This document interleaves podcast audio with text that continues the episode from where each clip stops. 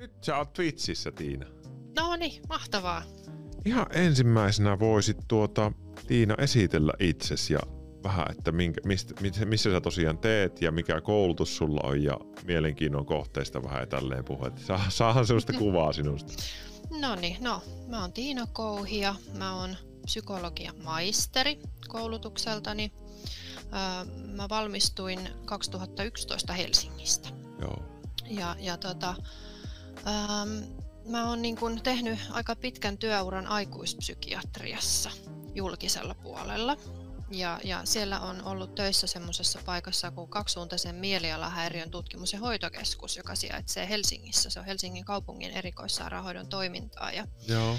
ja tota, siellä sitten on Aika, aika niin kuin paljon ollut mukana kaksisuuntaista mielialahäiriötä sairastavien ihmisten hoidossa, myös hoidon kehittämisessä, tutkimus, tutkimuspuolella myös siinä mielessä, että ollaan yritetty vähän sitä hoitoa niin kuin, tai katsella sillä tavalla, että mitä maailmalla tapahtuu, minkälaista Joo. hoitoa muissa maissa kaksisuuntaista mielialahäiriötä sairastavat ihmiset saa ja, ja, ja näin, niin, niin siihen liittyen niin tämä mun kaksisuuntaisen asiantuntijuus tulee sieltä. Joo. Ja, ja tota, nyt nykyään olen ollut sitten äh, kohta jo kahden vuoden ajan yrittäjänä, eli perustin toiminimen, jolla, jolla mä teen psykologityötä ja, ja tosiaan teen Shortumissa, mulla on myös tota Shortumin lyhytterapeuttisen työotteen koulutus, niin teen siellä semmoisia lyhytterapioita Joo. ja Ja sitten myöskin äh, kaksisuuntaista mielialahäiriötä sairastavien semmoista äh, lyhyttä, suht lyhyttä hoitoa. Tai mulla on vähän semmoisia erilaisia hoitopolkuja sitten tarpeen mukaan, että mitä, mitä kukakin ihminen tarvitsee. Eli tosiaan niin kuin räätälöidään sen mukaan se. Mutta on vähän semmoista runkoa myös olemassa siihen, että mitä lähdetään tekemään. Joo. Kaksisuuntaista mielialahäiriötä sairastavilla usein on niin kuin siis lääkitys- ja lääkärikontakti siis jossain muualla. Et meillä ei Shortumissa tällä hetkellä ei ole lääkäriä ollenkaan, että ollaan, ollaan ilman tätä, mutta, mutta tosiaan niin useimmilla sitten kyllä on sitten tämä lääkärikontakti olemassa muualla. Joo, vähän niin kuin semmoinen lääkärihoitosuhde on periaatteessa oltava tässä sairaudessa. Näin se on, kyllä. No. Joo. Et tietysti jos on hyvin vakaa vaihe siinä sairaudessa noin muutoin, niin voi riittää semmoinen, että se on esimerkiksi terveysasemalla, missä uusitaan reseptit, jos lääkitys sopii hyvin ja ei tarvitse tehdä muutoksia, on semmoista tasasta, niin silloin no. näin. Mutta että useilla on kyllä niin kuin psykiatrin kontakti yksityispuolella tai sitten ovat niin kuin kunnallisessa hoidossa mielialahäiriöpuolella. Joo. Et kyllä lää- lääkärin kontakti on ehdottoman tärkeä kyllä. Tänne tuli jo kysymys. Pari kysymystä tuli, että mikä on lyhyt terapia? No lyhyt terapia, no Shortumin kontekstissa se voi olla mitä vaan ihan muutamasta käynnistä, ehkä noin kaksikymmentä käyntiin. Mm-hmm. Se varmaan määritellään vähän eri tavalla eri paikoissa. Mutta, mutta mitä itse teen niin kuin lyhyt terapian kontekstissa, niin on yleensä semmoinen viidestä kymmeneen, viiteentoista käyntiin. Se vähän riippuu, että, että onko, mihin on ikään kuin mahdollisuus mm. ja taloudellisesti, jos on maksusitoumuksia tai tämmöisiä, ja sitten myös tarpeen mukaan tietysti. Pitäisikö me ottaa ihan ensimmäisenä semmoinen yleiskuva? Mitenkä me laittaisiin Tiina niin kuin pakettiin, että mikä on kaksisuuntainen mielialahäiriö? Se on mielialahäiriö nimensä mukaisesti, joka menee kahteen suuntaan. Eli siellä on niitä maanisia tai hypomaanisia jaksoja, että mieliala kohoaa, Joo. ja sitten semmoisia laaksoja, joissa mieliala on masentunut. Joo. Ja se vaihtelee aika paljon ihmisestä toiseen, että kuinka pitkiä nämä jaksot on ja kuinka tiheeseen ne tulee, mutta siitä luonnehtii se, että on välillä on masennusjaksoja ja välillä tulee niitä semmoisia kausia, mm. jolloin kovasti on, on niin kuin energiaa, piisaa, ei tarvitse nukkua ja mieliala on yleensä koholla tai joillakin se on todella ärtynyt. Joo. Ja, ja tota, voi esimerkiksi olla holtitonta rahan käyttöä tai, mm. tai sitten tota, esimerkiksi sosiaalisesti olla kovin kovin aktiivinen. Ja, ja tota, vaikka, vaikka parisuhteita voisi rikkoa siinä vaiheessa. Niin kyllä, kun, helposti jo. Voi tulla tämmöisiä ylilyöntejä, joita sit ihminen ei muussa vaiheessa tekisi. Joo. Eli Joo. semmoista tavallaan vähän niin kuin luonteenvastaista käyttäytymistä saattaa esiintyä ja sitä, sitä voimakkaampi ö, yleensä, yleensä tota, no, no siis mani, maniajaksot on siis tosiaan niiden, niiden niin kuin ihan diagnostinen edellytys on se, että ne ovat niin voimakkaita, että niistä aiheutuu niin merkittävä haitta, että ihminen tavallisesti sairaalahoitoon siitä joutuu, Juu, jotta se saadaan se tilanne niin kuin hallintaan. Joo. Eli hypomaniaa sairastavat useimmiten pärjäävät niin kuin avohuollon, avohoidon tukitoimilla ja, ja tota, lääkityksen muutoksilla ja, ja tavallaan, että se tilanne rauhoittuu muuten, mutta että maniassa olejat niin tarvitsee sen sairaalan siihen. Joo. Joo. Eli se on niin voimakas se semmoinen, jos puhutaan, että on ne kaksi tyyppiä, niin tyypin mm. yksi kaksisuuntaisessa, niin mania on niin voimakas, että ihminen hyvin usein joutuu sitten loppupeleissä sairaalahoitoon sen takia. Joo, joo. Just näin, Elikä, joo. No joo, munkin tämmöinen mielikuva niin psykoterapian perusteella on, että, että se monesti johtaa siihen sairaalahoitoon ja että on, on niin kuin, ehkä semmoisia, kun ihmiset miettii hirveästi, täälläkin tulee kysymyksiä, että onkohan mulla se, niin mm. sitten monesti tulee kysyttyä just, että no onko sulla niin kuin, että ei oikein tarvii nukkua ja että on aivan niin kuin tosi vauhissa ja tuntuu, monestihan siinä tulee vähän semmoisia grandioottisia ajatuksia, että minä, no. minun itseluottamus on ihan täydellinen ja Kyllä. mä oon paras kaikista ja minä kestän ihan mitään vaan ja kaikki onnistuu, mutta tietysti Joo. eihän ne sitten onnistu ja läheiset monesti alkaa hätäilemään, että mikäs homma tämä on. Ja... Kyllä, aloitetaan uusia projekteja, vaikka edellisetkin on vielä kesken, vaikea keskittyä mihinkään, ajatus mm. laukkaa koko ajan ja muiden on vaikea pysyä perässä. Voi olla tosi semmoista vaarallista esimerkiksi liikennekäyttäytyminen, kaahaillaan autolla holtittomasti, kun on vaan niin kova vauhti päällä. Mm. Kuinka pitkiä nämä jaksot pääsu- pääsääntöisesti ovat? Voidaanko puhua ihan päivätasolla vai enemmänkin kuukauden jaksoista? Useimmiten mielialajaksot on ne sitten masennusta tai mania, niin kestää viikkoja tai Joo. kuukausia. Siinä Joo. on tosi paljon tietysti eroa ja, ja varmasti saatu hoitokin vaikuttaa siihen, mutta kyllä joku masennusjaksokin voi helposti olla ehkä puolisenkin vuotta. Joo. Mutta sitten mania, maniajaksot on useimmiten lyhyempiä Joo. kuitenkin. Joo, eli se on se mania voi olla sitten joitakin viikkoja tai kuukauden. Siinä normaalissa yköistyypin tietyllä tavalla. Eli nyt katsojille erityis niin kuin huomio, että tässä puhutaan tyypin yksi, joka on niin kuin klassinen, kaksisuuntainen, jossa on selkeät jaksot. Ja sitten puhutaan tyypin kaksi, mikä on tämmöinen ei niin selkeä, missä se maniavaihe on semmoinen ei niin voimakas, mutta mm. että se on olemassa, mutta se on tämmöinen hypo, eli ammattikielellä tarkoittaa vähän vähemmän niin, maaninen. Niin. Vähemmän alempi, niin. Joo. Ja tota... Mutta että tämmöisessä niin kuin perinteisessä kaksisuuntaisessa, niin, niin ne erottuu tosi selkeästi. Kaksisuuntaisesta mielialahäiriöstä on, on käypähoitosuositus tehty. Oho, joo. Esiintyvyydestä niin, niin suomalaisissa tutkimuksissa on todettu, että noin yksi kaksi prosenttia suunnilleen ö, sairastaa Suomen väestöstä kaksisuuntaista mielialahäiriötä. Eli joo. voidaan ajatella, että jos meillä tulee sata ihmistä kadulla vastaan, niin ihan hyvin todennäköisesti yhdellä heistä ainakin on kaksisuuntainen mielialahäiriö. Joo, joo. Ja muistaakseni skitsofreniassa on suht samaa luokkaa, että nämä niin tavallaan niin kuin vähän tämmöiset vierekkäiset, vakavat mielenterveyden häiriöt, niin se on suht sama esiintyvyys molemmissa. Joo. Tämmöinenkin niin. kommentti tuli nyt, että lisäksi on myös sekamuotoinen jakso. Itsellä on tyyppi kaksi ja sekamuotoiset on vaikeita. Masennusjakso on nyt kestänyt yli neljä vuotta ja näin pitkään on nähnyt mainittavan kirjallisuudessa, mutta täällä tämä bingo. Hyvä huomio muuten. Eiks, joo, tää on sekamuotoinen jakso. Joo, siis se on sellainen jakso, missä esiintyy maaniset ja masennusoireet niin kuin samanaikaisesti. Mutta, mutta sekin on niin kuin diagnostisesti ihan tosi vaikeaa. Eli, eli tota, käsittääkseni siitä on niin kuin ollut puhetta, että, että, että miten se niin kuin tässä diagnoosissa, pitäisikö siitä diagnoosista luopua ja, ja näin. Ja, ja usein, mutta mä oon ymmärtänyt, että sekamuotoiset jaksot liittyy yleensä siihen ykköstyyppiin. Sekamuotoinen jakso on tosi semmoinen kuin tuskainen tila, potilaat kuvaa sitä hyvin tuskaiseksi, eli siinä ei ole niin kuin kiva olla Joo. ollenkaan, ja usein niin kuin voimakas ahdistuneisuus myös sitä, sitten jollain lailla luonnehtii sitä oloa. No hei, sä sanoit äsken ohimennen, että joillakin tämä mania ei aiheutakaan tämmöistä niin kuin positiivista virettä, vaan ärtymy- ärtymystä, Joo. eli onko sitten olemassa ihmisiä, kellä, tämä on ehkä itsellemme vähemmän tuttu mm. alue, mutta mäkin joskus kuuluu, ei ole ehkä sattunut omiin asiakkaisiin, mutta että on olemassa, että jotkut on myös tosi ärtyneitä vaan. Kyllä, joo. Juuri niin, eli siis diagnostisissa kriteereissä on, on näin, että, että mielialan pitää olla joko koholla tai ärtynyt, joo. merkittävästi ärtynyt. Joo. Eli, eli siinä on niin kuin jompi, jompikumpi joo. vaihtoehto. Jotkut joo. on tosi fiiliksissä, jee, elämä on ihan mahtavaa, mutta usein siellä voi olla semmoinen ärtyneisyys taustalla, että jos joku tuleekin siihen sit puuttumaan siihen toimintaan siinä, siinä mania- tai hypomania-vaiheessa, niin, niin sieltä tulee semmoinen ärtynyt reaktio, että no mitä sä nyt tuut mua rajoittaa, kun mulla on kaikki niin hyvin. Mutta jotkut voi olla sit tosi niinku pelkästään niinku ärtyneitä, touhukkaita ja ärtyneitä, et ei ole niinkään semmoinen yes-yes-fiilis, vaan, vaan se on semmoinen niinku touhukas ja energinen, mutta ärtynyt, mä en tiedä tavoitatteko mielen, mielentilaa, mutta et niinku, se no, voi olla myös tämmöinen.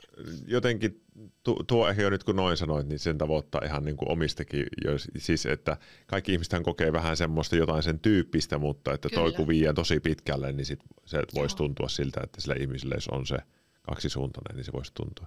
Mites tota, sit yhtä isoa roolia näyttelee niin kuin tosi voimakkaat masennukset, ja eikö se mene jotenkin näin, ainakin ennen sanottiin, että, että kaksisuuntaisessa on just tämän takia niin kuin tosi korkea tämä itsemurhariski, jos sitä ei ole hoidettu hyvin, että se manian jälkeinen masennus, niin se tiputus on jotenkin niin rankka sitten. Se on, kyllä, just näin, joo. Joo, kyllä siihen riittää, kun ihmiset saattaa saada elämänsä todella pahasti solmuun sen manian aikana. Mm. Et, et voi olla niin, että on otettu pikavippiä sieltä täältä ja ostettu ihan mitä tahansa ajattelematta sitä, mitä seurauksia silloin, että esimerkiksi taloudelliset vaikeudet voi olla joo. tosi rankat. Sitten tosiaan, niin kuin sanoit, että parisuhteessa voi tulla sitten seinä vastaan, että jos on, jos on tota, käyttäytynyt esimerkiksi seksuaalisesti holtittomasti sen maniajakson aikana. Joo. Niin voi olla, sit siinä on niin kuin paljon sitä ikään kuin, niin kuin selvitettävää sen Juu. jakson jälkeen ihmisellä.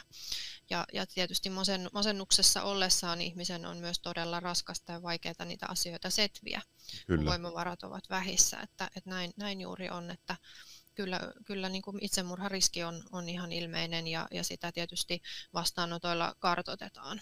Joo. ihmiseltä.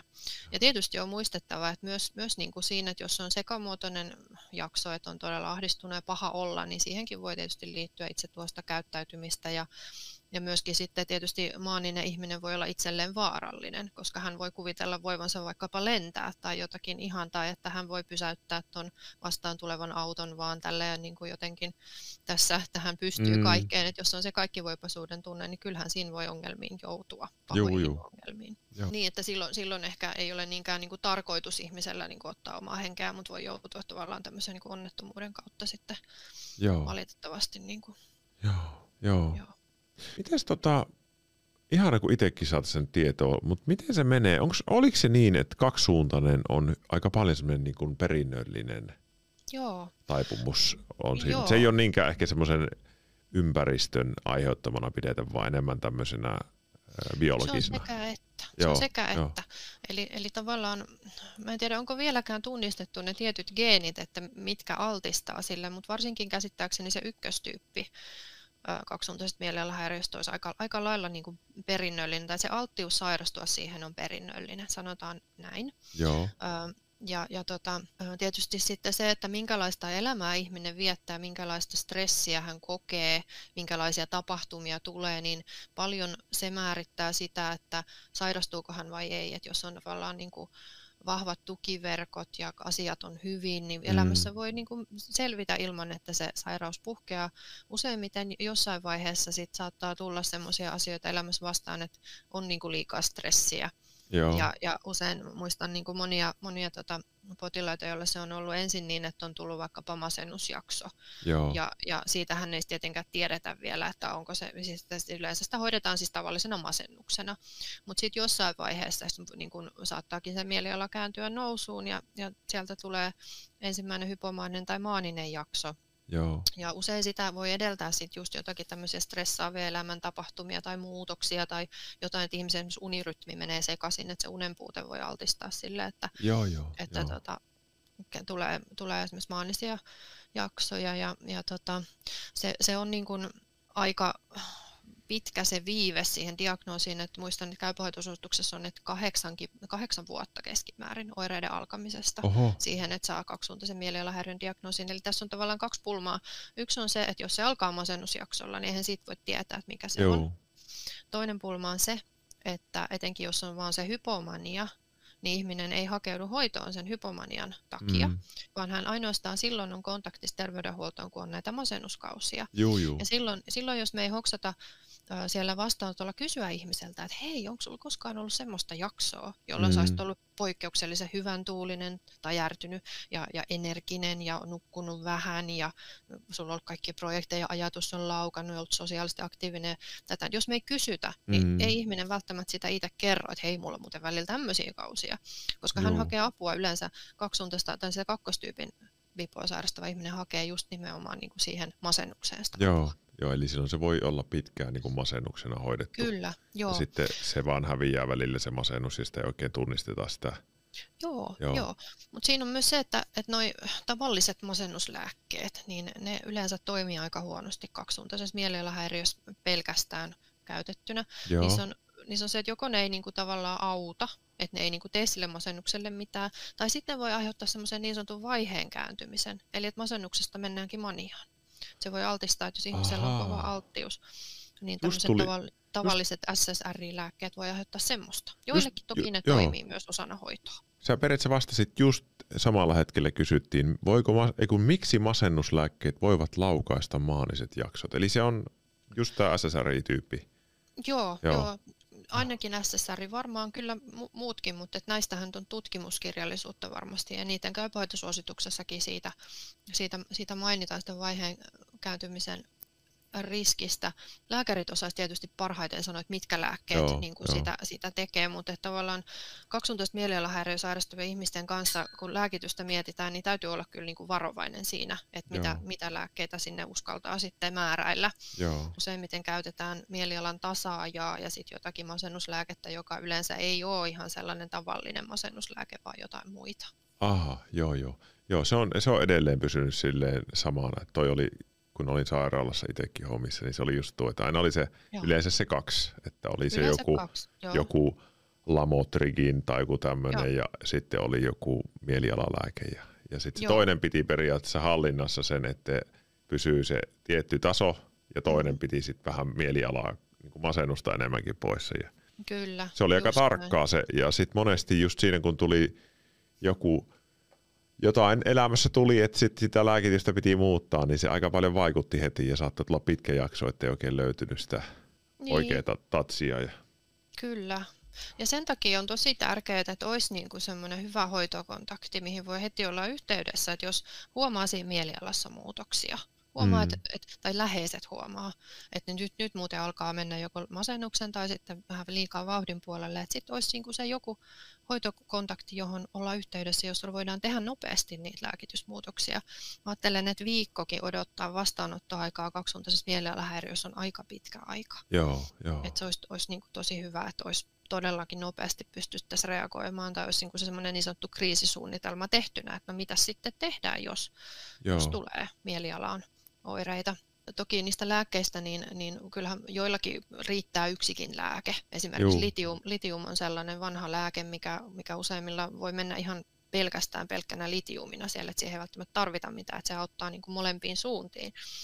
Mutta, mutta nämä on tosi yksilöllisiä nämä lääkeaset, näistä voisi varmaan puhua koko illan, että, joo, joo. että mikä lääke on, on niin kuin hyvä missäkin ja näin, mutta että ne on todella yksilöllisiä, että on tosi tärkeää, että siinä on se Hyvä, hyvä hoitotiimi mukana, joka miettii just yhdessä asiakkaan kanssa, että mikä on niin kuin hänelle just se hyvä lääke plus sen lääkityksen sitten taso, että kuinka isolla annoksella, koska se pitää aina muuttaa sitten sairauden vaiheen mukaan. Kyllä. Masennusvaiheessa syödään eri tavalla erilaisia lääkkeitä kuin manian vaiheessa ja sitten ylläpitovaihe, eli silloin kun se mieliala on suht tasainen, niin siinä on ihan oma juttunsa sitten kanssa. Mites tota, semmoista on kysytty monesti, että, että mitenkä saisi tämmöisen ihmisen, jo, jolla huomaa, että on kaksisuuntaista ja on se mania tulossa, niin miten semmoisen ihmisen saisi niin kun ohjattua hoitoon, kun se monesti, on, se monesti on silleen, että ei mulla ole mitään vikaa, että mulla menee paremmin kuin koskaan.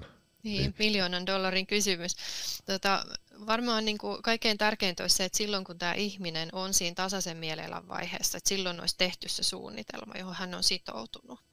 Ikään kuin vähän niin kuin allekirjoittanut jonkun, että sitten kun läheinen sanoo ja huomaa, että näin on, niin sitten minä lupaan toimia näin ja näin. Kyllähän se varmaan valitettavasti voi olla niin, että, että, että, että tilanne voi joskus eskaloitua niin, että läheisen täytyy saattaa ihminen päivystykseen. Mm. Ja, ja niin kuin tavallaan huijata jollain keinolla hänet lähtemään sinne, koska eihän välttämättä itse lähtisi. Mm. Tai sitten soittaa ihan, ihan yksi yksi kaksi ja ambulanssi, jos tilanne on niin vakava. Mm. Jos puhutaan tämmöisestä niin kuin lievemmästä, mm. että et tavallaan, et, et, tarkoitatko se semmoista tilannetta, missä ihmisellä on jo se kaksisuuntaisen diagnoosi? Vai ei, kun varmaan semmoinen, semmoinen ehkä, no siinä tilanteessa, jos se on tiedossa, niin sehän on periaatteessa niin. semmoinen tuttu väittely, mutta, mutta ehkä semmoista mieti joku nuori aikuinen ja, ja niin on niin, niin kuin huoli herännyt, että nyt ei ole mm. jotenkin kunnossa. Niin nyt ei ole kaikki kunnossa. Se alku, no niin. a, ensimmäiset kerrat voi olla aika haastavaa niin kuin ohjautua sitten. On, kyllä. Et, et tietysti siinä pitää sit niinku saada se kontakti olemassa olevaksi. Ja useimmitenhan se meillä, meillä menee niin, että terveyskeskuksen kautta tavallaan pitää olla se yleis, yleislääkäri tai perustaso, josta sit pääsee erikoissairaanhoitoon lähetteellä.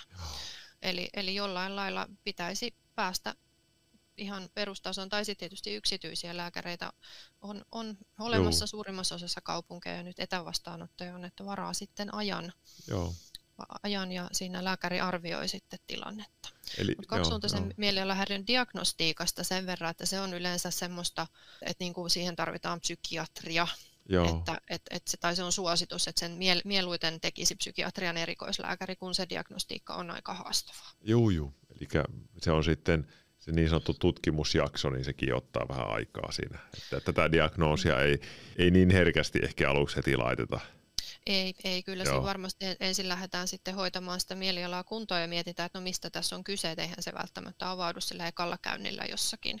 Mä toivon, että, että niin kuin hyvin herkästi just lähetettäisiin ihmisiä sitten eteenpäin ja, ja että jos vaikka joku depressiohoitajakin tapaa ihmisiä, jotka, jo, joilta niin kuin esimerkiksi on tämmöisiä jaksoja, niin että hän tavallaan niin kuin siinä sitten kysyisi justiin, että no minkälaista sulla, sulla on sitten, jos onko sulla jotain muunlaista mielialaa joskus ja millaista se on. Ja, mm. ja tavallaan, että se otettaisiin niinku huomioon, että mä en ihan tarkkaan tiedä, että mikä ne, no varmaan riippuu aika paljon kaupungista tai vaihtelee kaupungista toiseen, että mitkä ne käytännöt on. Mutta että kun ainakin täällä Helsingissä, missä itse olen ollut töissä, niin ei sinne erikoissairaanhoitoon niin vaan saa pastella sisään, että kyllä se tarvii olla. Sitten jos on nuori, niin nuorilla yleensä on joku, voi olla opiskelupaikka, mm. niin oppilashuolto, ää, Y T H S, Joo. mitä meillä, meillä on kaikenlaisia. Että mikä näitä. Tahansa se oma terveydenhuolto Joo. sen ikäisenä. Just työterveys nimenomaan. Aikuisilla. Kyllä. Joo. Joo. Et sinne, sinne pitäisi ihminen jotenkin saada, mutta onkin miljoonan dollarin kysymys, että miten, miten se saadaan sinne se vauhdikas tyyppi menemään, niin se onkin hyvä kysymys. Sähköhoidosta kysyttiin, että liittyykö jotenkin tähän kaksisuuntaisen hoitoon? Joo, kyllä, kyllä sähköhoitoakin annetaan, etenkin jos on sellainen sairaudenkuva, joka ei reagoi tähän lääkehoitoon. Useimmiten lääkitys on niin kuin ensisijainen ja sitten jos ei sillä saada ihmistä kuntoon, niin sähköhoito. Useimmiten käsittääkseni siihen masennusvaiheeseen, Joo. mutta, mutta tota, kyllä sitäkin niin kuin käytetään näitä neuromodulaatiohoitoja. Joo. Sitten tuli, äh, miten tunnistetaan tyypin kaksi bipo? Meinaan, miten erottaa hypomania vain kohonneesta mielialasta masennusta sairastavalla? Million dollar question. Joo. Vähän semmoinen, että joo. Hirveän joo, vaikea vastata joo, tuohon. Et, et kun se... Hei, sähkö, sähköhoitoa muuten siis kyllä myös, myös manioissa. Joo, Aha, joo, joo. joo. Mutta se tosiaan ensin varmastikin, kun sanotaan, että siis pitää olla niinku vaikeahoitoinen tai niinku lääkeresistentti joo. sen manian, niin sitten näin. Se diagnostiikka kakkostyypissähän on hyvin vaikeaa mm. ja ihan varmasti on paljon metsään menneitä diagnooseja ja on paljon ihmisiä, joilla sitä diagnoosia ei ole, vaikka ikään kuin pitäisi. Mm. Sitä diagnostiikkaa tehdään sillä tavalla, että etsitään niitä mielialajaksoja, eli semmoisia jaksoja, joissa olisi hypomaniaa, mm. tai mitä ajatellaan, että on hypomaniaa. Ja sitten lääkäri käy hyvin tarkkaan läpi ne kriteerit, että mitkä kaikki oireet pitää olla ja minkälaisella ajanjaksolla, mm. ja että siihen ei esimerkiksi, että se ei esimerkiksi johdu siitä, että olisi päihteitä ollut edeltävästi, jotka mm. voi selittää sitä, että se mieliala ja käyttäytyminen on muuttunut. Tai että et, et, tietysti otetaan huomioon se, että jos ihmisellä on joku tosi iso, vaikka traumaattinen tapahtuma, että hän saattaa mm. reagoida tällä tavalla suoraan siihen. Mutta jos mitään sellaista selkeää syytä ei löydy tai voidaan ajatella, että joku, to, joku toinen ihminen vastaavassa tilanteessa ei reagoisi näin voimakkaasti esimerkiksi, niin sitten voidaan ajatella, että no okei, tässä saattaa olla nyt hypomaaninen jakso. Mm, ja silloin sitä diagnostiikkaa voidaan tehdä ja diagnoosi voidaan asettaa, mutta kyllä se on siis, siis sen pitäisi, pitäisi ainakin olla hyvin harkittua ja tosi tarkkaa. Että siitä ei vaan räiskästä sinne, että aah, sä oot välillä vähän vauhdikas, laitetaan pipo kaksi, että ei sen näin pitäisi mennä. No niin, täällä tuli henkilökohtainen kokemus. Hypomaniassa ainakin paneetti koko ajan ja nukuin paljon vähemmän. Ei ole nälkä, baila, baila, fiilis koko ajan ja pitäisi touhuta. Ikävä joo. kyllä, aivan huippua aikaa. Niin, kyllä, joo. Mutta niin. mut siinä valitettavasti yleensä hypomanian hintana on sit se masennus, niin, mitä sitä niin. seuraa. Että, et sen takia siitä kaksisuuntaista, myös tyyppi kakkosen kaksisuuntaista pyritään hoitamaan sillä mm. tavalla, että, että tota, siinä ei niinku lähtisi lapasesta se, että se hypomania ei, ei menisi niin korkeaksi, että, tavallaan, että sieltä tullaan sitten rytinällä mm. alas, vaan että se olisi niinku semmoista, ihminen joutuisi ongelmiin itsensä kanssa, eikä polttaisi tämän loppuun mm. siinä. se ei niin kuin tule ilmaisiksi se, se hirveä energisyys. Se tietyllä tavalla, minulla on semmoinen jotenkin oma ajatus, että se vähän niin kuin kuluttaa nuo mm, mielen kyllä. Tietyllä tavalla siinä kuukaudessa jo aika loppuu. Ja sen jälkeen monesti se vaan, tässä oli, TikTokissa oli vieraana mulla yksi ihminen, jolla on kaksisuuntainen. Hän sanoi, että mä siltä kysyin joku, että, että miten se loppuu se mania. Niin mm. hänellä oli tämä tyypin yksi. Ja hän sanoi, että se alkaa silleen kuukauden jälkeen niin kuin itsestään vaan. Hiljaa, se hiipuu niin kuin jonkun viikon aikana ja mm. sitten huomaa yhtäkkiä, että on niin kuin, alkaa olla heikko olo ja, ja, ja on hirveästi katumuksia erilaisia ja on niin kuin semmoinen alavireinen olo. Ja sitten se menee niin kuin tosi nopeita sen jälkeen. Mutta että, et, hän, hän sanoi, että se niin kuin joka tapauksessa yleensä loppuu, että se ei loputtomiin kestä. Ja että se on niin kuin yllä, joka kerta yhtä iso yllätys, että nytkö se loppuu jotenkin se olo. Ja, niin, ja, ja että ei oikein. Ja joskus joutuu sairaalaan ja, ja siellä sitten Joo. lääkitystä vähän korjataan.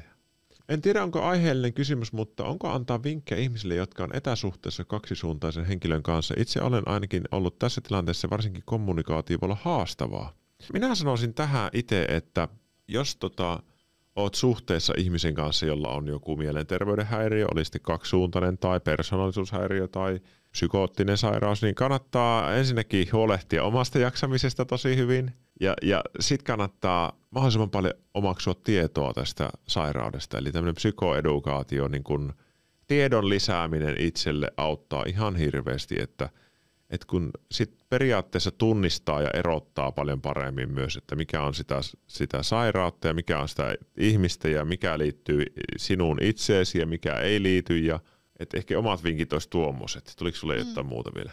Joo, mä ajattelin ihan noita samoja ja, ja sitten jotenkin myöskin sitä, että, että kun tämä on tämmöinen ylös-alas keskellä, ylös-alas keskellä tyyppinen sairaus, että, että niin kuin justiin parisuhteessakin mä ajattelen, että tosi tärkeitä on ne ajat silloin, kun se mieliala on niin kuin siinä tavallisessa, siinä niin kuin normaalissa, puhutaan sellaista kuin eutymiä, mikä mm. tarkoittaa sitä, että masennuksen tai manian kriteerit ei täyty, että silloin ikään kuin, niin kuin jotenkin saisi mietittyä ja sovittua niitä asioita, mm-hmm. että miten me sitten toimitaan, jos, jos jompaan kumpaan suuntaan se lähtee. Eli tavallaan semmoisessa hyvässä vaiheessa niin kun jutella. Monet, monet tietysti voi ajatella kaksisuuntaista sairastavatkin, että en mä halua puhua sit mun sairaudesta silloin, kun ei mulla ole mitään niin kun oireita. Näin.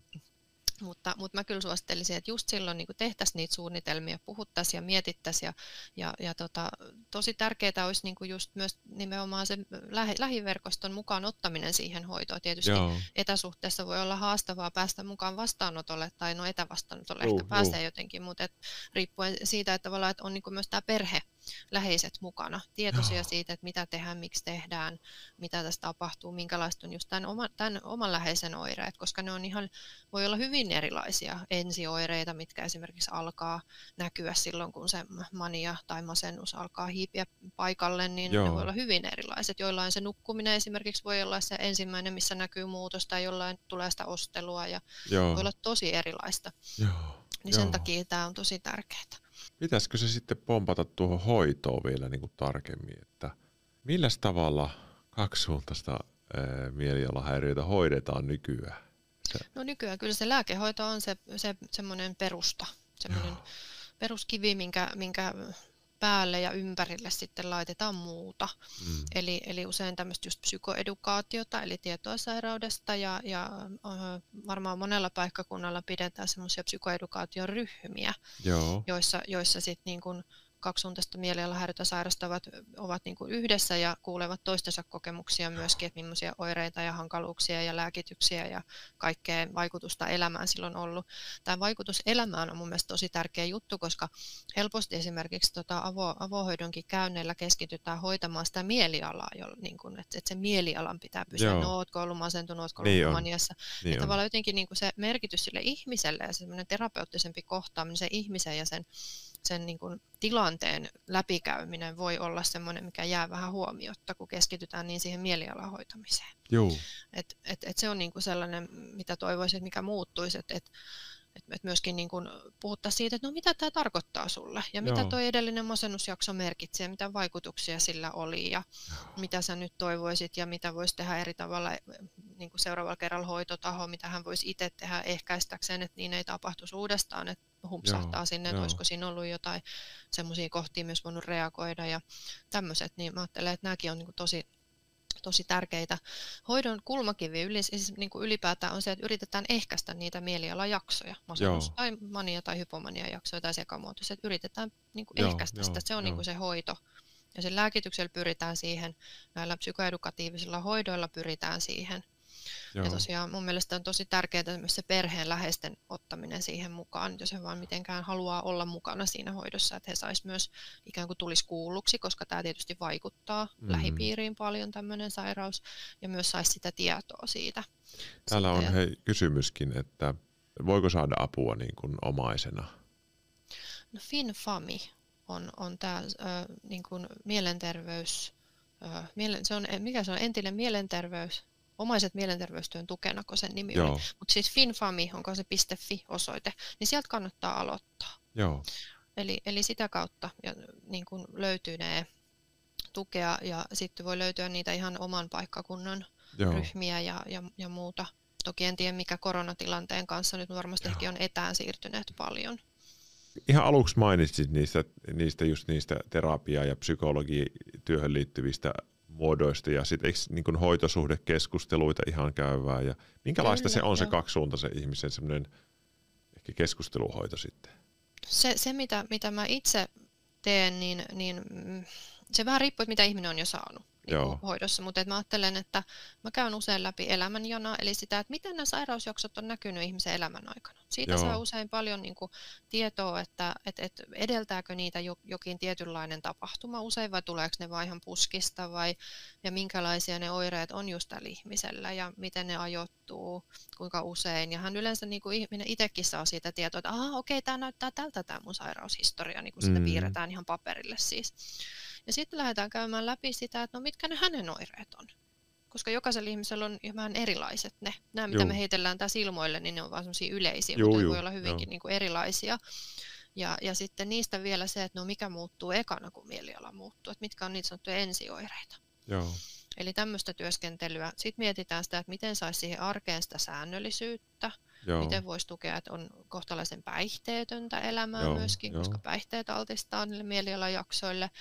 Miten sitä unta voisi tukea, että se olisi, olisi myös säännöllinen. Ja lähdetään niin kuin tavallaan rakentelemaan tämmöisiä, että tämä on tämmöinen niin kuin psykoedukatiivinen Joo. polku, mutta sitten myöskin tavallaan mun, mun käynneillä mietitään myös niitä merkityksiä, Joo. eli mikä merkitys tällä on ollut. Ja sitten mä käyn aika paljon läpi myös semmoista neurokognitiota, koska kaksisuuntaiseen mielialahäiriöön liittyy myös usein esimerkiksi muistin ja toiminnanohjauksen hankaluuksia, Joo. tarkkaavuusvaikeuksia voi olla enemmän, prosessointinopeus voi olla hitaampi Joo. ihmisillä, joilla on kaksisuuntainen mielialahäiriö.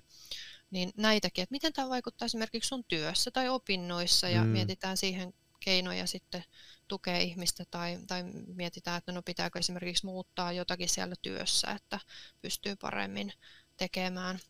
Vuor, tämmöinen, niin kuin yövuorot esimerkiksi on sellainen, mitä ei missään nimessä suositella, jos sairastaa kaksisuuntaista mielialahäiriötä, okay. koska se unirytmi joutuu Joo. keikkuun niin paljon. Tämmöistä niin kuin aamu- ja iltavuorojuttua nyt ehkä voi vielä ajatella, että tekee, jos ei se itselle just aiheuta ongelmia, mutta yövuorot on useimmiten kyllä semmoinen, niin kuin mistä suositellaan, että vältettäisiin semmoista työtä. Sitten voi saada vaikka lääkäriltä ihan lausunnon, että ei, ei vuorotyötä. Kyllä varmaan voi. Joo, Joo kyllä jo. varmasti voi. Joo, kyllä, Joo. kyllä on, niin kuin, ja sitten useimmiten on näitä tämmöisiä työterveyden, niin työterveysneuvottelu nimelläkö se mm. menee, mutta että, tämmöisiä kolmikantakeskusteluja ja muita, missä sitten hoitava taho tuo esille sinne työpaikalle, että hei, että tämmöisiä suosituksia liittyy tämmöiseen ongelmaan, että voitteko te niinku huomioida siellä työpaikalla tämmöisiä ja tämmöisiä asioita. Ne on hirveän tärkeitä, että se tieto välittyy, tieto Joo. liikkuu sitten. Eli hoito on, ja tämä on semmoinen juttu, mihin kuitenkin on hyvää tietämystä nykyään. Ja, ja, ja, Joo, et, kyllä. Että apua voi hakea just sieltä omasta terveyskeskuksesta, työterveydestä tai Y T H S:ltä tai Mm, mikä se kelläkin on se paikka, mihin, Juu, mihin otetaan yhteyttä, on se sitten mikä tahansa pulma, että et niin kun, et juuri näin, ja siis hoitoa on, ja siis maailmallahan on vaikka ja mitä hoitoja, mutta et Suomessa ei varmaan kauhean systemaattisesti ole niin kun sellaisia hoito-ohjelmia muuta kuin sitä psykoedukaatiota käytössä, että maailmalla on, on tämmöisiä tietynlaisia perheinterventioita ja on semmoista interpersoonallisten ja sosiaalisten rytmien terapiaa, mutta että mä luulen, että Suomessa aika paljon sit niinku integroidaan siihen muuhun hoitoon joo, näitä elementtejä, että ei ole ehkä niinkään manualisoituja jaksoja jossakin. Tietysti voin olla väärässä, koska en toki tunne koko Suomen kenttää ja hoitotahoja mm. eri paikoissa, mutta mut mä luulen, että et näin, näin on, että useimmiten se on se psykoedukaatioryhmä ja yksilökäynnit sit esimerkiksi sairaanhoitajan luona. Joo. Missä katsotaan, että se mieliala pysyisi sut tasaisena, tarvittaisiin lääkitystä, muutetaan lääkärin vastaanotolla. Ja, ja sitten tosiaan se, mitä mä toivon, että siellä tehtäisiin myöskin, on se, että mietittäisiin sitä sen sairauden merkitystä sille ihmiselle, että tavallaan tehtäisiin sitä terapeuttista työskentelyä myöskin enemmän. Joo, silleen tuommoisissa pitkissä terapioissa niin on oma kokemus, että siinä ehkä just vaikuttaa positiivisesti se, kun se on niin pitkäkestoinen ja sitten terapeuttina tietysti oppii tunnistaa hirmu hyvin sen ihmisen niin kuin olemuksesta, että missä mennään. Just ja näin, sitten joo. Periaatteessa mitä psykoterapeuttina tekee, niin opettaa sitä ihmistä huomioimaan näitä merkkejä ja, ja, mm. ja terapeut, terapeuttina voi sille aika ystävällisesti huomauttaa, että hei, mites, missähän me ollaan nyt menossa, että nyt vaikuttaa vähän tämmöiseltä ja mm, vähän vinkata, kyllä. Että pitäisikö, pitäisikö käydä lääkärillä. Ja mitä mä oon havainnut, niin Kyllä, sen, kyllä niin kuin ihmisten elämä tasoittuu siinä terapia-aikana, jos se kestää vaikka kolmekin vuotta, niin kyllä ne mm, oppii tosi kyllä. paljon ja se, samalla se oireilu vähenee ja semmoiset kaikista rajuimmat ylä- ja alamäet, niin ne vähän jotenkin ei ole niin pahoja enää. Ja mm, kyllä. Kyllä, kyllä tähän niin kuin moni ihminen saa, saa sille apua. Kyllä, kun sitten kun huomaa ja tavallaan se itse havainnoinnin lisääntyminen on hirveän tärkeää, että havaitsee mitä itsessä tapahtuu. Mm. Havaitsee niitä omia oireita, saa niistä tietoa, että aah, okei, tähän mun pitää kiinnittää huomioon ja tolleen mä voin paremmin, kun mä teen näitä hyvinvointia tukevia asioita ja mä vähennän näitä stressoreita, jos vaan mm. pystyn ja näin. Ja, ja tota, mulle tuli tuosta mieleen, mitä äsken sanoit, mikähän se ajatus oli, se nyt taisi jo hävitä, mutta että sä sanoit niinku siitä, niin tai tämä kesto, hoidon kesto, Joo. juuri näin. Joo. Joo. Eli siis on tutkimuksissa havaittu, että nämä psykoedukaatioryhmätkin on tehokkaampia pitkinä noin kaksikymmentä Joo. kerran Joo. Niin kuin ryhminä. Että semmoinen lyhyt viisi tai kymmenen kerran ryhmä niin ei vielä riitä. Et mä ajattelen, että siinä on tärkeää myös se, että se ryhmähoitokin niin kuin on about puoli vuotta pitkä. Että siinä ehtii tapahtua siinä arjessa niitä muutoksia ja se tasoittuu se tilanne ja näin. Niin silloin se tuntuu kestävän se vaikutus. Eli se, että ei tule uusia mielialajaksoja, niin se tuntuu kestävän pidempään tutkimustiedon valossa. Toi, mikä on niin kuin tosi mun mielestä hieno juttu on, että nyt tästä kaksisuuntaisesta on aika moni uskaltanut niin kuin julkisuudessa puhua ja Kyllä. se on tuonut tälle häiriölle tosi paljon näkyvyyttä ja semmoista, että no hei, toi, tolla on tämä häiriö ja, ja, ja hyvinhän se tuntuu tämän kanssa pärjäävän mm. ja, ja niin kuin aika avoimia haastatteluita annetaan lehtiin nykyään tähän liittyen. Kyllä. Se on Joo. ollut semmoinen hieno juttu ja musta tuntuu, että parantanut tämän häiriön niin kuin tunnistettavuutta. Ja, mutta miten sä ajattelet, että niin kuin mä muistelen, että mitä multa on kysytty tosi paljon, niin minkälainen tulevaisuus on, jos sanotaan, että eikö tämä aika monesti tuu siinä nuorena aikuisena silleen, ehkä kahden, kahden kympi hujakoita, kahden kolmen kympi ikäisenä, nuorempanakin monelle? Joo, mikä, se alkamisikä mikä, niin. voi vaihdella ihan, se voi olla lapsesta vanhuusikää, mutta tyypillisimmin semmoista nuorta aikuisikää eletään. Kyllähän sillä on siis iso vaikutus. Tietysti meidän pitää muistaa, että puhutaanko me ykkös- vai kakkostyyppisairaudesta, kuinka rajut ne oireet on. Mutta onhan sillä vaikutusta, että monellakin saattaa olla niin, että et opinnot jää kesken, kun joutuukin keskittyä siihen mielialan hoitamiseen, ei kestä Joo. semmoista stressaavaa opiskelua tai tai joutuu vaihtaa alaa, Joo. jos ajattelee niin kuin näin, tai, tai muokkaa työtehtäviä vähemmän, vähemmän stressaaviksi tai kognitiivisesti vaativiksi, koska tähän sairauteen tosiaan liittyy myös näitä kognitiivisia vaikeuksia. Osa niistä tuntuu olevan jo ennen sairastumista läsnä, eli ja myöskin niin kuin oireettomilla sukulaisilla saatetaan havaita vastaavanlaisia hankaluuksia lievempänä, mutta, mutta sitten tietysti mitä enemmän on niitä sairauden oireita, niin sitä vaikeamminhan pää toimii, noissa mm, niin muisti ja mm. keskittyminen mihinkään tekemiseen ja muuhun, ja sitten tietysti kestää palautua niistä rajuista jaksoista sitten, että et, et myöskin niin kuin sellaiset lievät masennusoireet on omiaan kyllä sekoittamaan keskittymiskykyä ja muistamista. Joo. Että et kyllähän niillä on niinku sellaisia vaikutuksia, että mä ajattelen, että jos ihminen työskentelee vaikka jossain tosi vaativissa asiantuntijatehtävissä, niin on ihan mahdollista, että hänen on mietittävä jotain pikkusen vähemmän vaativaa työtä, jos ne sairauden oireet on vakavat. Mutta totta kai on myös paljon niitä, jotka on voinut jatkaa ihan entisellä juu, tavalla. Joo, joo. Et siinä on ihan hirmuisesti vaihtelua. Erot on tosi isoja. On, tosi joo. isot, mutta kyllähän se on tietysti on se mikä diagnoosi tahansa, minkä ihminen saa. On se siis mielenterveyden diagnoosi tai joku somaattisen sairauden diagnoosi. Totta kai se pysäyttää, se on aina kriisi. Ja kyllä. siinä menee aikaa rakentaa se elämä uusiksi. Mutta kyllä kaksisuuntaisen mielialahäiriönkin kanssa voi elää ihan sellaista ns. Täyttä elämää, kunhan se on jotenkin niin kuin hyvin hoidossa se sairaus. Et se ei aiheuta semmoista massiivista joo. mielialojen vaihtelua ja suurta kärsimystä, vaan että se olisi niin kuin jotenkin hallussa se homma. Joo. Olisi ihan siis, en tiedä onko semmoista olemassa semmoista tilastoa, mutta olisi kiva niin kuin kuulla, että kuinka moni pystyy työelämässä käymään ja, ja, ja kuinka monella se vie sit eläkkeelle tai tälleen, mutta ei tämä jää olla semmoista. Mutta just oma mielikuva on tämä, että aika moni elää sen kanssa aika lailla, jatkaa sitä elämäänsä ja oppii ja saa se hallintaan, mutta sitten nämä vähän ehkä tämmöiset rankemmat versiot, niin just on ehkä enemmänkin tämmöistä, että joutunut vähän keventämään sitä omaa työjuttua tai jotenkin tälleen, että et se stressin määrä on aika olennainen, että jos on hirveä stressi ja paine, niin sitten ne oireilut on pahempia. Kyllä, joo. Ja meidän on hyvä muistaa, että monella, jotka sairastaa kaksisuuntaista, on myös joku muu siinä ohessa, joku muu diagnoosi, esimerkiksi persoonallisuushäiriö tai ahdistuneisuushäiriö, monella mm. voi olla siinä rinnalla.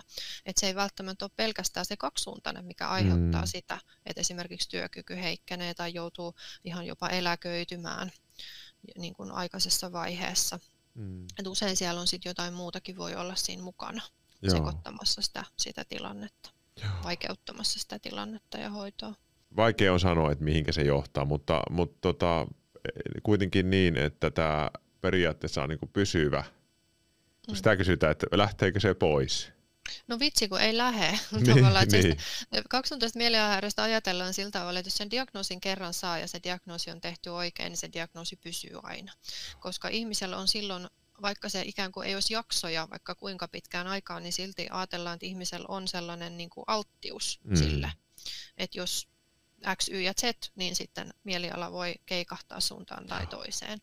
Mut se on hyvä, jos X, Y ja Z ei tapahdu, niin, jolloin niin. sitä ei, niinku, ei, ei ole niinku olennaista tämä, että tavallaan voi unohtaa sen, että no, mulla on bipo, jos sellaista tilannetta nyt ajattelee, mutta monilla se on kuitenkin sellainen asia, mikä tarvii jollain lailla ottaa huomioon ihan niinku pysyvästi siinä elämässä. Joo, joo, tietysti diagnoosi voi olla tehty väärin, en mä sitä sano. Diagnooseja niin, puretaan, niin. totta kai niitä puretaan, jos ne on väärin tehty. Joo. Mutta, mutta, tota, mutta jos on niinku, tavallaan, että ihan oikeasti on se kaksisuuntainen, niin kyllä se on sellainen elämänmittainen kumppani sitten. Eli se tarkoittaa käytännössä sitä, että jos on oikein, niin silloin erityisen tärkeää oppia mahdollisimman hyvissä ajoin niin kuin hoitaa sitä ja hommaamaan ne hoitokontaktit ja keskittyä siihen lääkitykseen. Että vaikka menisi kuinka hyvin, niin ei laita lääkkeitä pois, mikä on semmoinen, mm. ennen oli ainakin tyypillinen sairaala. Johto, johtava tekijä, että, että oli tullut se parempi vaihe ja parempi olo, ehkä vähän maniaa siihen, niin sitten on semmoinen olo, että enpä mä tarviikaan tätä lääkkeitä enää, ja, ja, mm. ja sen jälkeen monesti sit tuli entistä huonompi tilaa. Mutta, mutta jotenkin sympatiat ja, ja semmoiset voiman toivotukset on, on niin kuin kaksisuuntaista sairastavien puolella, että on jännittävä sairaus ja paljon kaikkia muotoja, mutta toisaalta myös semmoinen monta hyvää taidetta, josta on tehty tämän sairauden aiheuttamana ja niin kuin voimaannuttamana, että, että jonkun verran niin kuin on katsonut dokumenttia ja lukenut taiteilijoista, kenellä on tämä, ja kyllähän se niin kuin on saanut niitä tekemään aivan hurjia juttuja. Niin kuin. Kyllä. Tämä on semmoinen perinteinen taiteilijoiden sairaus, kyllä. vaan, että, että luovuus kukkii siinä manian vaiheessa, mutta voi voimilla hinnalla. Tällainen kysymys tuli, että mitkä on yleisimmät lääkkeet ja onko niillä yleisiä haittavaikutuksia? Tässä nyt ei eroteltu, että, että mihinkä tarkoitukseen, joo. mutta sä voisit vähän avata sen, mitä... Joo. No, mä voisin itse asiassa vähän, vähän tota katsella, siis no litium on sellainen, mikä on niinku käytössä varmasti edelleen monilla, monilla että et, siihen... Se on yleensä aika hyvin siedetty, jos ajatellaan niin kuin tämmöisiä kognitiivisia haittoja, mutta kyllähän niistä kaikista voi, siis sehän on hirmu yksilöllistä, miten ihmiset reagoi mm. niihin, että tuleeko pahoinvointia ja, ja muuta. Litiumin kanssa on tärkeää se, että ei käytetä tulehduskipulääkkeitä samaan aikaan, koska Joo. se, se tota, esimerkiksi niin kuin buranaa ei voi käyttää, vaan parasetamoli on sitten niin kuin se kipulääkevaihtoehto siinä, Joo. että siellä tapahtuu asioita elimistössä, joita psykologi ei ihan täysin ymmärrä, lääkäri olisi parempi vastaamaan mm. tähän, mutta, mutta tota, niin kuin litiumiin voi, semmoinen mikä niin kuin, mitä monet kuvaa, niin voi olla semmoinen vähän niin kuin hidastuminen. Eli, eli se tekee jotain semmoista, ihminen vähän hidastuu siinä, siinä tekemisessään, että jotenkin tälleen, mutta ei, siis, ei kaikki. Mutta mut tämä on semmoinen haitta, mitä, mitä monet saattaa tuoda esille. No sitten on tämmöinen lääke kuin valproaatti. Sitä myydään muistaakseni Depakine nimellä. Joo, joo. Ja tota, sehän on niinku alun perin epilepsian hoitoon tarkoitettu lääke, mutta, mutta sitäkin käytetään, käytetään kaksisuuntaisesti tasa, tasaamaan mielialaa. Ja, ja se, tota, mm, siihen liittyy myös niinku sitä semmoista jonkinlaista hidastumista, mutta mun mielestä tähänkään nyt ei ihan hirveästi. Joo. Jotain muistivaikeutta ehkä voi liittyä, mutta niistä semmoisista somaattisista haitoista mä en oikein niinku osaa sanoa, kun ne on tuntunut vaihtelevan niin, niin ihmisestä niin toiseen, että et, et, muistan, että jollain on siitä saattanut esimerkiksi hiusten lähtöä tulla, mm. mutta mut toisilla sitten taas ei todellakaan tule mitään. Mm. Ja, ja siis mä, mä ajattelen, että ei meillä ole mitään lääkettä, missä ei olisi ei, jotain haittavaikutuksia. Jos lukee vaikka just tämän buranan pakkausselosteen ja haittavaikutukset, niin kyllä sitä ehkä miettii kaksi kertaa, että otanko mä nyt tätäkään lääkettä, jos sitä oikein rupeaa miettimään. Ei varmaan ota, jos buranan pulkin lukee. Jos lukee ne läpi. Mutta sitten esimerkiksi olantsapiini ja risperidoni ja ketiopiini, ne on sellaisia tota, niinku, uuden polven niinku, psykoosilääkkeitä, kyllä, joita käytetään just nimenomaan kanssa mielialan hallinnassa pitämiseen. Joo. Ja, ja lamotrigiini on sitten kans, tota, se on niinku tämmöinen niinku epilepsialääke. Joo. Se on vähän samantyyppinen kuin se valproaatti, mutta se on vähän erilainen kuitenkin siinä. Mutta et, et näissä niinku psykoosilääkkeissä niin sellainen, mikä tulee mieleen, niin voi olla semmoinen, joitakin ne väsyttää aika paljon. Sitten voi olla semmoista niinku painon nousutaipumusta, mikä tulee siitä. Sykkeen nousua voi olla jollakin vähän niinku niin, sydänjuttu. Joo, joo. Joo, ja on, on tärkeää niinku seurata sitä somaattista tilaa, että sen takia niin kun, kun näitä, näiden aloittamisia harkitaan, niin, niin tota, kyllä aika helposti otetaan labrakokeita. Sitten just litium ja muistaakseni valproaatti myös molemmat vaatii sitä semmoista seurantaa, että katsotaan niitä pitoisuuksia, että mennäänkö oikealla tasolla, että yrittää just välttää sitä, että ei tulisi niitä haittoja vaan enempi hyötyjä. Mutta mut kyllähän kaikissa, kaikissa lääkkeissä on niin kun myöskin haittavaikutuksia. Ja, ja sen takia se voi joskus kestää, niin kuin sanoitkin niin kuin siellä osastolla, että, että menee niin kuin mm. aikaa, että löytyy se sopiva lääke, mikä vaikuttaa tähän ihmiseen ja mistä ei tule liikaa haittoja.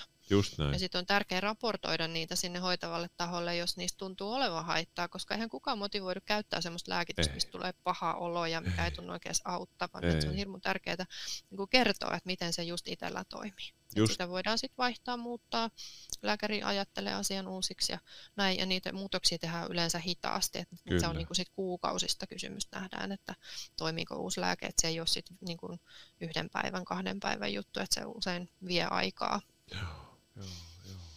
Tuli semmoinen jatkokysymys vielä, että kuinka pitkään lää- näitä lääkkeitä käytetään tähän, tähän häiriöön? No kyllähän niitä käytetään siis yleensä vuosia. Niin kauan kuin tuntuu siltä, että, että tavallaan että siinä mielialassa on jotain hoidettavaa. Ja mä ajattelen, että monilla varmaan ihan elämän, ikä, elämän aikaisesti, kyllä, mutta totta kai siinä täytyy arvioida sit sitä, että mikä on niin kun kunkin sairauden niin kun kohdalla järkevää. Et mä en tiedä, onkohan tuossa meidän käypähoitosuosituksessa joku sellainen, että missä vaiheessa sitä voidaan niin kun lopettaa. Tyypin ykköshoidossa, mä tätä käypähoitosuositusta täällä, täällä katselen, niin äh, siinä elämänmittainen ylläpitolääkitys on suositeltavaa. Sanotaan näin. Ja kakkostyypissä sitten se ylläpitolääkitys on suositeltavaa elämänmittaisesti, jos sairausjaksoihin on liittynyt merkittävää itsetuhoisuutta, psykoottisia masennusjaksoja tai merkittävää toimintakyvyttömyyttä tai jos sairausjaksoja on ollut useita. Eli jos, mutta jos se tyypin kaksi häiriökuva on lieväoireinen, äh, niin silloin ylläpitolääkityksen asteittaista lopetusta voidaan harkita, kunhan okay. potilaan tilaa seurataan. Noniin. Mutta jos on ykköstyypin sairaus, niin, niin tota, silloin, silloin niin kuin kyllä suositellaan, että jatkuvasti, tai jos se kakkostyyppi on ollut sellainen, että on ollut useita jaksoja, mutta jos on ollut lievä, niin sitten voidaan Joo. harkita. Tän, tämmöisen löysin vastaukseksi tuohon kysymykseen. Sitten Tauriini kysyy, että voiko kaksisuuntainen periytyä, niin kyllä. No, siinä on se alttius sairastua on, on periytyvä, mutta, mutta tietysti ei voida sanoa niin, että jos äidillä niin. on, niin lapsella Totta. on, joo, vaan, joo. vaan niin kuin tavallaan se, se tota, periytyy sillä tavalla niin kuin vähän mutkan kautta, jos näin voi sanoa. Ei voi sanoa, ehkä itse silleen sanoisin, jos, jos jollakin teistä on, on niin kuin vanhemmilla tai suvussa on kaksisuuntaista mielialahäiriö ja sitten tulee itselle jotain sen tyyppistä oireilua, että vakavaa masen, tai masentuneisuutta tai on semmoista vauhdikkuutta, niin silloin kannattaa niin kuin tiedostaa, että mulla on niin kuin riski tähän, että hirveän usein käy niin, että, että sitten ei heti edes tajua sitä, että no hitto, voisikohan se mullakin olla. Ja, mm. ja, ja, että se tieto, että suvussa on ollut, on ollut kaksisuuntaista, niin se, se voi olla arvo, arvokas tieto sitten, että saa hyvissä ajoin niin kuin hommaa hallintaa. Mutta ei todellakaan tarvii olla, niin kuin, että se nyt varmasti tulee, jos mun vanhemmilla on. Se, mm, mm. se on kuitenkin, ne prosentit on sen puolella, että ei tule. Joo, joo. Niin kuin varmaan vähän lähteestä riippuen ehkä jotain kymmenen kaksikymmentä prosenttia todennäköisyys lapsella, lapsella sairastua, jos toisella vanhemmalla on. Tietysti jos molemmilla on, niin sitten se voi olla isompi. Se, se, mutta et, niin kuin, ei se ole mitenkään yksi yhteen, että tietysti että tulee. Mutta alttius on, se on hyvä, niin kuin just niin kuin sanoit, niin jollain lailla niin tiedostaa, että mulla voi olla alttius, mm. jos suvussa on kaksisuuntaista. Ja usein me kysytäänkin just sitä, että no tiedät, että onko suvussa kaksisuuntaista mielialahäiriötä kellään muulla, mm. koska se usein liittyy jotenkin, että voi liikkua suvuittain sieltä, että se voi hypätä vaikka jonkun sukupolven yli, että joku sanoo, että joo, mun isoisällä oli kaksisuuntainen. Mm. Ja tietysti me ollaan nyt semmoisessa hankalassa tilanteessa, että näiltä isovanhemmilta ehkä ei ole diagnosoitu, just koska tämä. Meidän psykiatria on kehittynyt niin paljon viime vuosikymmeninä, mutta et voi niinku sanoa, tai jotkut ehkä tietää, että no silloin oli semmoisia kausia, että se oli ihan mahdoton tai jotain tämmöistä, niin sitten voidaan ajatella, että no joo, siellä ehkä saattaa olla. Missä ajattelet, Tiina, että kun meillä esimerkiksi on keskustelufoorumi tuolla Discordissa, niin eikö tämmöinen niinku tiedon jakaminen ja Ja, ja tämmöinen vertaiskeskustelu niin on aika hyödyllistä myös tähän sairauteen. Et, et jos, jos, on, jos, on, niin, jos löytää tämmöisen laadukkaan keskustelupaikan vaikka netissäkin, niin siitä voi olla aika hyötyä sille ihmisille. Kyllä, kun ei jää yksin niiden asioiden kanssa. Jos niin näkee, että hei, muilla on ihan tätä samaa kuin mulla. Ja voi just vertailla sitä, että mikä on auttanut ja mikä on pahentanut tilannetta. Ja voi saada hyviä vinkkejä Joo. ihmisiltä, jotka todella tietää, mistä, mistä on kyse ja mistä puhutaan.